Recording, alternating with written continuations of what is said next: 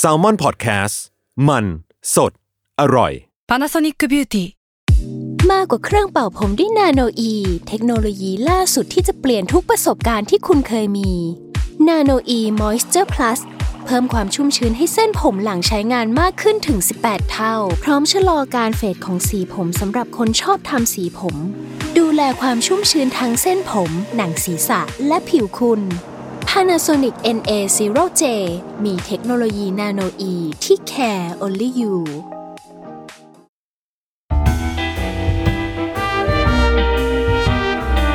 ฟิล์มนัวเรื่องอร่อยย่อยจากหนังกับแผลอีสฮังกี้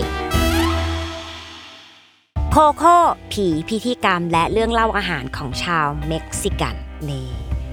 นี่คือ ฟิล์มนัวเรื่องอร่อยย่อยจากหนังนะคะ กับแพร is hungry รายการที่จะหยิบเอาเมนูอาหารจากหนังซีรีส์หรือการ์ตูนที่ทุกคนชื่นชอบนะคะ เอามาบอกเล่าให้หิวไปด้วยกันค่ะ และ EP นี้ทุกคน เราจะพาย้ายทวีปไปยังทวีปเม็กซิโกกันค่ะด้วยแอนิเมชันนะคะเรื่องที่ 19 ของพิกซ่านั่นคือ Coco นั่นเอง คือ แอบออกตัวนิดนึงได้ไหมอะว่า ตอนเลือกเรื่องเนี้ยทางแพรเองและทีมเนี่ยก็ช่างใจอยู่เหมือนกันว่า เอาดีไม่เอาดี เพราะเอาจริง ๆ แล้วเนี่ยเรื่องอาหารในเรื่องโคโค่นี้เนี่ยเส้นเรื่องมันอาจจะไม่ได้โดดเด่นถ้าเทียบเท่ากับเทศกาลวันแห่งความตายที่มันเป็นเส้นหลักของเรื่องเนาะแต่ไอตัวเทศกาลนี้เองอะคือพอเรามองลึกลงไปอะเฮ้ยมันมีอาหารประทับประจำเทศกาลที่เราว่ามันน่าสนใจมาก แล้วก็อยากเอามาเล่า ส่วนอีกประเด็นหนึ่งเนี่ย อันเนี้ยจากตัวเราเองเนาะเรารู้สึกว่าความเป็นเม็กซิโก ทั้งเพลงเอ่ยอาหารเอ่ยหรือใด ๆ ต่างๆ มันบ้านเรามันอาจจะไม่ค่อยคุ้นชินเท่าไหร่ ก็เลยช่างใจแต่ไอความน่ารักและความอบอุ่นและความสนุกของโคโค่เองอะที่ทำให้เราตัดใจไม่ลงจนเราแบบไม่ได้แหละยังไงก็ต้องเอาเรื่องนี้มาอยู่ในฟิล์มนัว และเนี่ยสารภาพว่าฉันดูรอบสอง น้ำตาแตกเหมือนเดิมจ้า ก็เลยอะเลือกเรื่องนี้มาแล้วกัน ซึ่งเรื่องนี้นะคะโคโค่วันอลวนวิญญาณอลเวงนี้เนี่ยออนแอร์ครั้งแรกเนี่ยเมื่อประมาณปี 2017 ซึ่งเรื่องย่อของ เรื่องนี้ก็คือจะมีเด็กผู้ชายคนหนึ่งค่ะ ชื่อว่ามิเกลเขาเนี่ยจะหลงไหลในเรื่องของดนตรีมาก แต่ที่บ้านเนี่ยกีดกัน เพราะว่าอดีตที่เขาเองก็ไม่ได้เกี่ยวข้องแล้วก็แก้ไขอะไรไม่ได้อีกแล้วด้วยนะ แต่โตมากับการที่ที่บ้านห้าม ให้มีอะไรก็ตามที่เกี่ยวกับดนตรีอยู่ในบ้านและอยู่ในชีวิตของทุกคนเลย ซึ่งสุดท้ายค่ะ จู่ๆเขาก็จับพัดจับผูกลายไปอยู่ในโลกของวิญญาณแล้ว ก็ต้องเดินทางไปตามหาต้นตอของปัญหาที่ทำให้เขาเนี่ยไม่สามารถยุ่งกับเรื่องของดนตรีได้ด้วยอ่านี่คือเรื่องย่อเท่านั้นนะจ๊ะแต่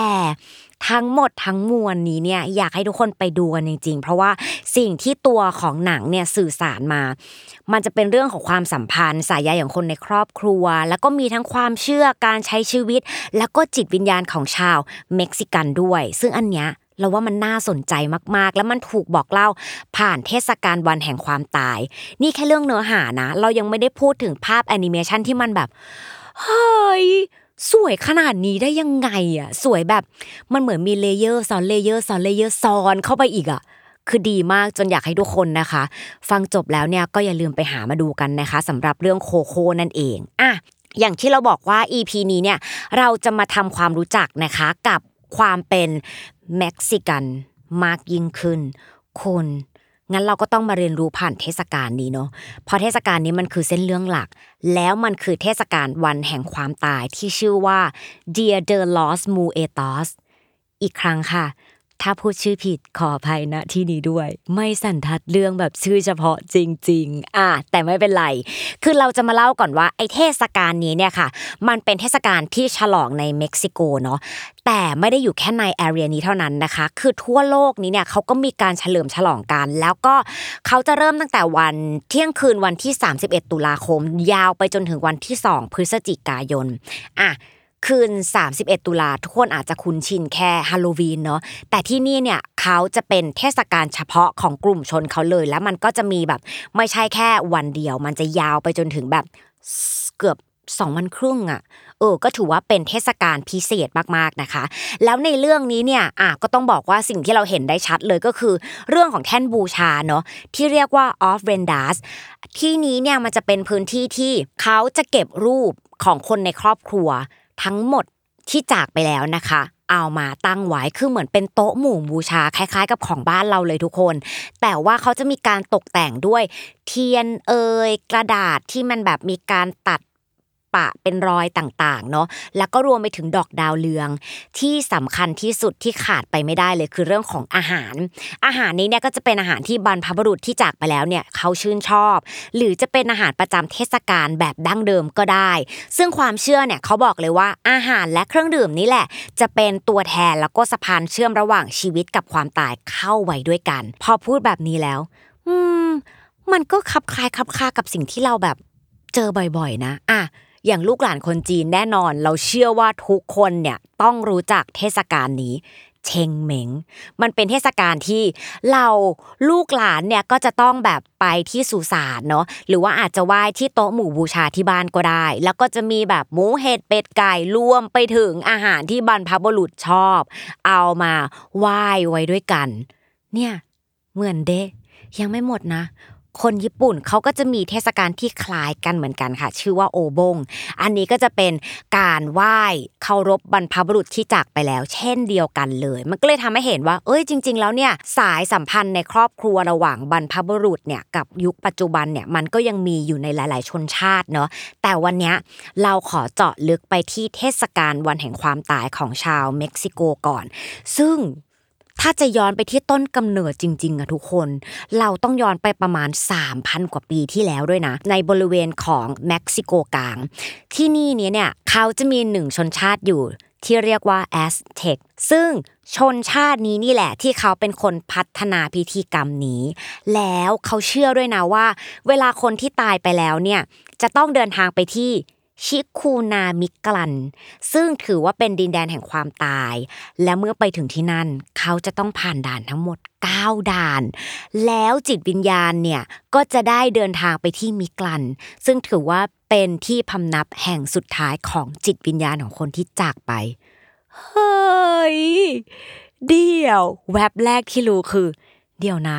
ตายไปแล้วเนี่ย ยังต้องไปฝ่าด่านอรหันต์ที่9ด่านเลยเหรอทำไมชีวิตมันต้องเหนื่อยขนาดเนี้ยตอนมีชีวิตฉันว่าก็เหนื่อยแล้วนะตายไปยังต้องเหนื่อยต่ออีกหรออะไรเงี้ยแล้วก็แอบรู้สึกว่านี่มันเกมหรือเปล่าเนี่ย แต่ทุกคนคะนี่คือความเชื่อของชาวแอสเท็กอันเนี้ยเป็นความเชื่อสำหรับคนที่เสียไปแล้วเนาะแต่คนที่ยังมีชีวิตอยู่นี้เนี่ยอะมีหน้าที่ต้องทำอะไรหนึ่งคือเตรียมน้ำและอาหาร เพื่อ support บรรพบุรุษของเขาที่เสียชีวิตไปแล้ว และทั้งหมดนี้เนี่ยเขาก็จะจัดในช่วงเดือนสิงหาคม นี่คือเทศกาลของชนชาติแอสเท็กเล่าทำไมพี่แพรไม่เห็นเหมือนอะไรในเรื่อง Coco เลย คุณ เรา mark ไว้ก่อนเนาะที่เราจะต้องหยิบชนชาตินี้ขึ้นมาเล่าก่อน เพราะเขาเป็นเจ้าของพื้นที่ อะแต่ตอนเนี้ยเล่าเสร็จปุ๊บขอพาทุกคน กลับมาที่ยุโรปและเราจะไปที่สเปนค่ะ และเราจะย้อนไปในช่วงยุคกลางด้วยนะในศตวรรษที่ 16 คือคนสเปนเนี่ยเขาจะมีพิธีกรรม ใช้คำว่าพิธีกรรมเนาะเอาไวน์แล้วก็เอา pan de ánimas ตัวเนี้ยคือขนมปังวิญญาณนี่ ชื่อนี้จริงๆ เขาจะเอาไปที่หลุมฝังศพของบุคคลอันเป็นที่รัก ซึ่งจะเดินทางไปในวันที่ 1 หรือ 2 พฤศจิกายน วันวันนั้นเนี่ยเขาจะเรียกว่า All Soul Day ซึ่งที่หลุมฝังศพนี้เนี่ยมันก็จะมีการประดับประดาด้วยดอกไม้ แสงเทียนเพื่อให้แสงสว่างแก่วิญญาณที่ตายแล้วได้กลับบ้าน ซึ่งพอเล่าตรงนี้ปุ๊บอะเฮ้ย นี่มันเหมือนในเรื่องโคโค่เลยอะเหมือนเปียบ วันก็ตรง และมีขนมปังวิญญาณอีก เฮ้ย ใช่ปะเนี่ย คือทุกคนที่ต้องเล่าแบบนี้เนี่ยเพราะว่าเทศกาลวันแห่งความตายที่เรารู้จักกันในปัจจุบัน มันคือการผสมผสานระหว่างสองอารยธรรมเข้าด้วยกัน นั่นคือ 1. สเปน และ 2 คือแอสเท็กที่มันถูกรวมตัวกันแบบนี้เนี่ยเพราะว่าสเปนเนี่ยเขาเคยเข้ามาพิชิตชนชาติของแอสเท็กไว้ ก็เลยเกิดการผสมผสานระหว่างวัฒนธรรมเข้าด้วยกัน แต่ทั้งหมดทั้งมวลที่เรายังหยิบยกสิ่งนี้มาพูด เพราะเรารู้สึกว่าเฮ้ยมันมันยังคงสะท้อนแบบจิตวิญญาณของความเป็นเม็กซิโกได้อยู่ เพราะว่าอะไร เพราะว่าเทศกาลนี้เขาบอกเลยนะทุกคนว่าไม่อนุญาตให้ไว้ทุกจ้ะเฮ้อเพราะเขาเชื่อว่าน้ำตาเนี่ยมันจะทำให้เส้นทางของวิญญาณเนี่ยมันลื่นลม ชอบอะ เอ็นดู แต่อันนี้เป็นความเชื่อเขานะทุกคน ซึ่งเขาบอกว่ามันถือว่าเป็นวันดีเนาะแล้วก็เป็นวันที่ครอบครัวเนี่ยจะได้มารวมตัวกันทั้งคนที่ยังมีชีวิตอยู่และคนที่จากไปแล้วด้วย ดังนั้นเราจึงควรยินดีมากกว่าที่จะนั่งเสียใจนั่นเองอะอันนี้ก็เป็นความเชื่อของชาวเม็กซิโกนั่นเอง งั้นเราจะมาพูดถึงไฮไลท์ของเทศกาลนี้ว่าเฮ้ยมันมีอะไรบ้าง คือเอาจริงๆเนี่ยถ้าเท่าที่สังเกตนะคะ ในโคโค่เองเนี่ยอะการตกแต่งหลุมศพก็ดี การตกแต่งแท่นบูชาก็ดี ดนตรีรวมไปถึงเขามีพาเหรดเกิดขึ้นเลยนะ ถ้าใครไปแบบเทศกาลนี้ในช่วงนี้ก็คือจะสนุกสนานมาก แต่สิ่งที่เราอยากมาเจาะลึกจริง ๆ คืออะไรคืออาหารประจำเทศกาลเพราะนี่คือฟิล์มนัวคุณ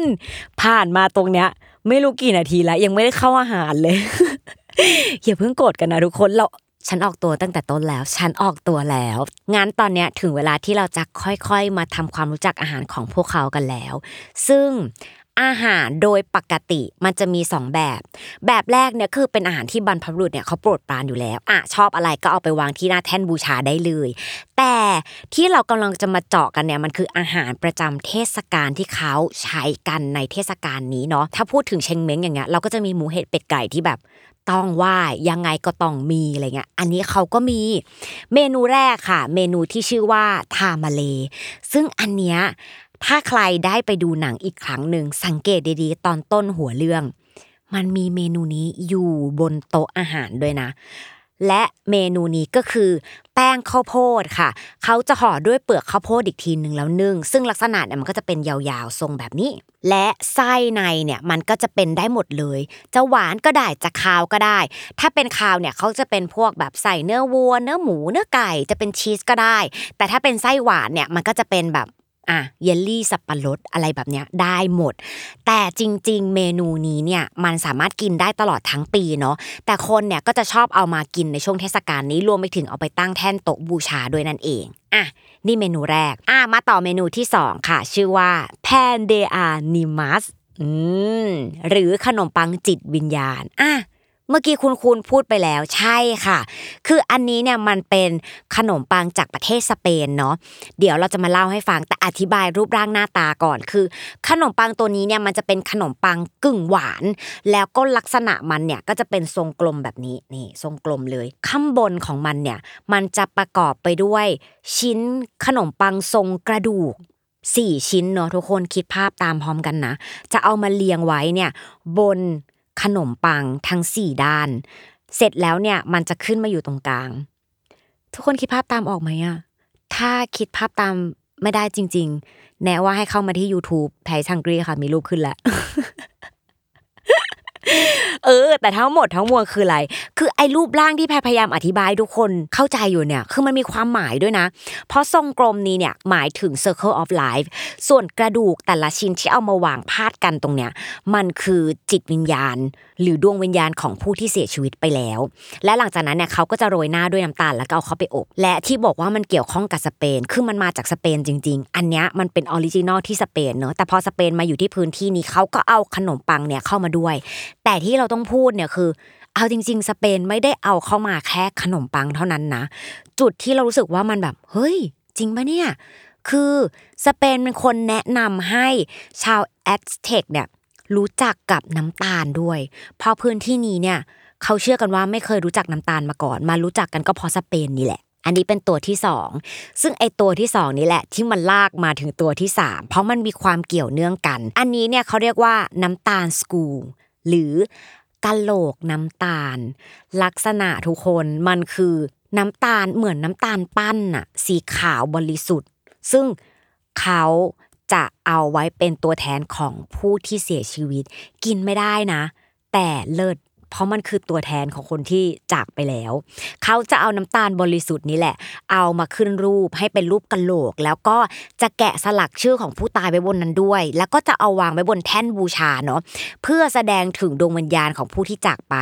แล้วมันไม่ใช่แค่น้ำตาลสีขาวอย่างเดียว มันจะมีสีสันต่างๆ อยู่บนนั้นเยอะมากไอ้สีนี่ยมันก็มีความหมายอะอย่างสีแดงเนี่ยเขาจะหมายถึงเลือด สีม่วงเนี่ยก็จะหมายถึงความทุกข์สีเหลืองจะหมายถึงธรรมชาติ อย่างสีส้มเนี่ยก็จะหมายถึงดวงอาทิตย์นั่นเอง เห็นไหมมันเกี่ยวเนื่องกัน สเปนเอาขนมปังโรยหน้าน้ำตาลมา ชาวแอสเท็กรู้จักกับน้ำตาล แล้วก็ทำเป็นกะโหลกน้ำตาล ต่อเนื่องมาเลยทุกคนอะอาหารไปหลายเมนูแล้วเนอะมาถึงที่เครื่องดื่มบ้างดีกว่า ซึ่งเครื่องดื่มเนี่ยเราก็จะแยกเป็นแอลกอฮอล์กับ non แอลกอฮอล์ให้ทุกคนเลย เอ้ย แอลกอฮอล์นี่เนี่ยมันจะมีเครื่องดื่มอยู่หนึ่งตัวที่เขาว่ากันว่าเป็นเครื่องดื่มแบบดั้งเดิมก่อนที่สเปนจะเข้ามา เครื่องดื่มนี้เนี่ยมีชื่อว่า pulqueซึ่ง pulque นี้ทำมาจากน้ำเลี้ยงของต้น agave เฮ้ยพูดตรงๆว่าตอน search เจอแบบต้นอะไรอะ agave พอไป search รูปดูมันคือ ลักษณะต้น คล้ายๆนะทุกคนมันจะเป็นพุ่มที่มีแบบใบแฉกใหญ่ ๆ แล้วก็มีอยู่หลายๆใบ คล้ายกับต้นว่านหางจระเข้ลักษณะเนาะแต่เขาบอกว่าที่พื้นที่ของเม็กซิโกนี้เนี่ย เขามีความเชื่อว่าต้นนี้จะถูกสงวนเอาไว้สำหรับพิธีพิเศษทางจิตวิญญาณเท่านั้น อืม และไอ้เครื่องดื่มนี้เนี่ย เขาบอกว่ามันเป็นญาติห่างๆของตะกิล่าด้วย แต่รสชาติเนี่ยมันจะมีเอกลักษณ์เฉพาะตัวมากกว่า ใครที่เคยได้ลองชิมแล้วเนี่ยก็เมนมาบอกกันได้ เพราะว่ายังไม่มีโอกาสได้ลองชิมเมนูนี้สักเท่าไหร่นะคะอะอันนี้ก็คือแบบแอลกอฮอล์ส่วนแบบ non-al อันเนี้ยคือ ช็อกโกแลตร้อนของเม็กซิกันตื่นเต้นคนเดียวคืออะไร คือเราเคยทำเรื่องช็อกโกแลตร้อนไปแล้วจำได้เปล่าคุณช็อกโกแลตของ Forrest Gump แล้วมันก็เกี่ยวข้องกับพื้นที่นี้ด้วย ใช่ค่ะ เม็กซิโกกลาง ชาวมายันชาวแอสเท็กบริเวณนี้ทั้งหมดคือจุดเริ่มต้นของช็อกโกแลต แล้วสเปนนี่แหละที่เข้ามาแล้วก็เอาช็อกโกแลตนี้นะคะ เอาไปเผยแพร่ที่ยุโรปแล้วก็ต่อไปทั่วโลกเลย เฮ้ยมันก็เลยยังอยู่ที่นี่อยู่นะคะ ดังนั้นเครื่องดื่มที่ประจำเทศกาลนี้เนี่ยเขาก็จะเป็นเครื่องดื่มช็อกโกแลตร้อนๆมีการใส่เครื่องเทศนะคะอย่างอบเชยหรือว่าลูกจันเทศแล้วก็พริกป่นลงไปด้วย ใครที่ไปแล้วเนี่ยก็อยากจะฝากให้ได้ลองชิมกัน เพราะว่าอยากรู้จริงๆว่าไอ้รสชาตินี้เนี่ยมันจะเป็นยังไงบ้าง แต่ทั้งหมดก็คือเรื่องราวของอาหารเม็กซิกันนะคะ ที่เราเอามาฝากกันจากหนังแอนิเมชันเนาะของโคโค่นั่นเองก็ จบเรียบร้อยแล้วค่ะอะใครที่อยากรู้เรื่องของอาหารเมนูอื่นๆนอกจากนี้เนี่ยก็อย่าลืมนะคะเม้นมาบอกพวกเราได้นะคะ ในช่องทางต่างๆ และก็รวมไปถึง อย่าลืมติดตามให้ได้นะคะสำหรับฟิล์มนัวเรื่องอร่อยย่อยจากหนังกับ Play is Hungry ทุกวันอาทิตย์ ทุกช่องทางของ Salmon Podcast และก็รวมไปถึงอยากชมแบบภาพเนี่ยก็ติดตามได้เลยที่ YouTube ของ Play is Hungry เช่นกัน วันนี้แพลลาไปแล้ว สวัสดีค่ะ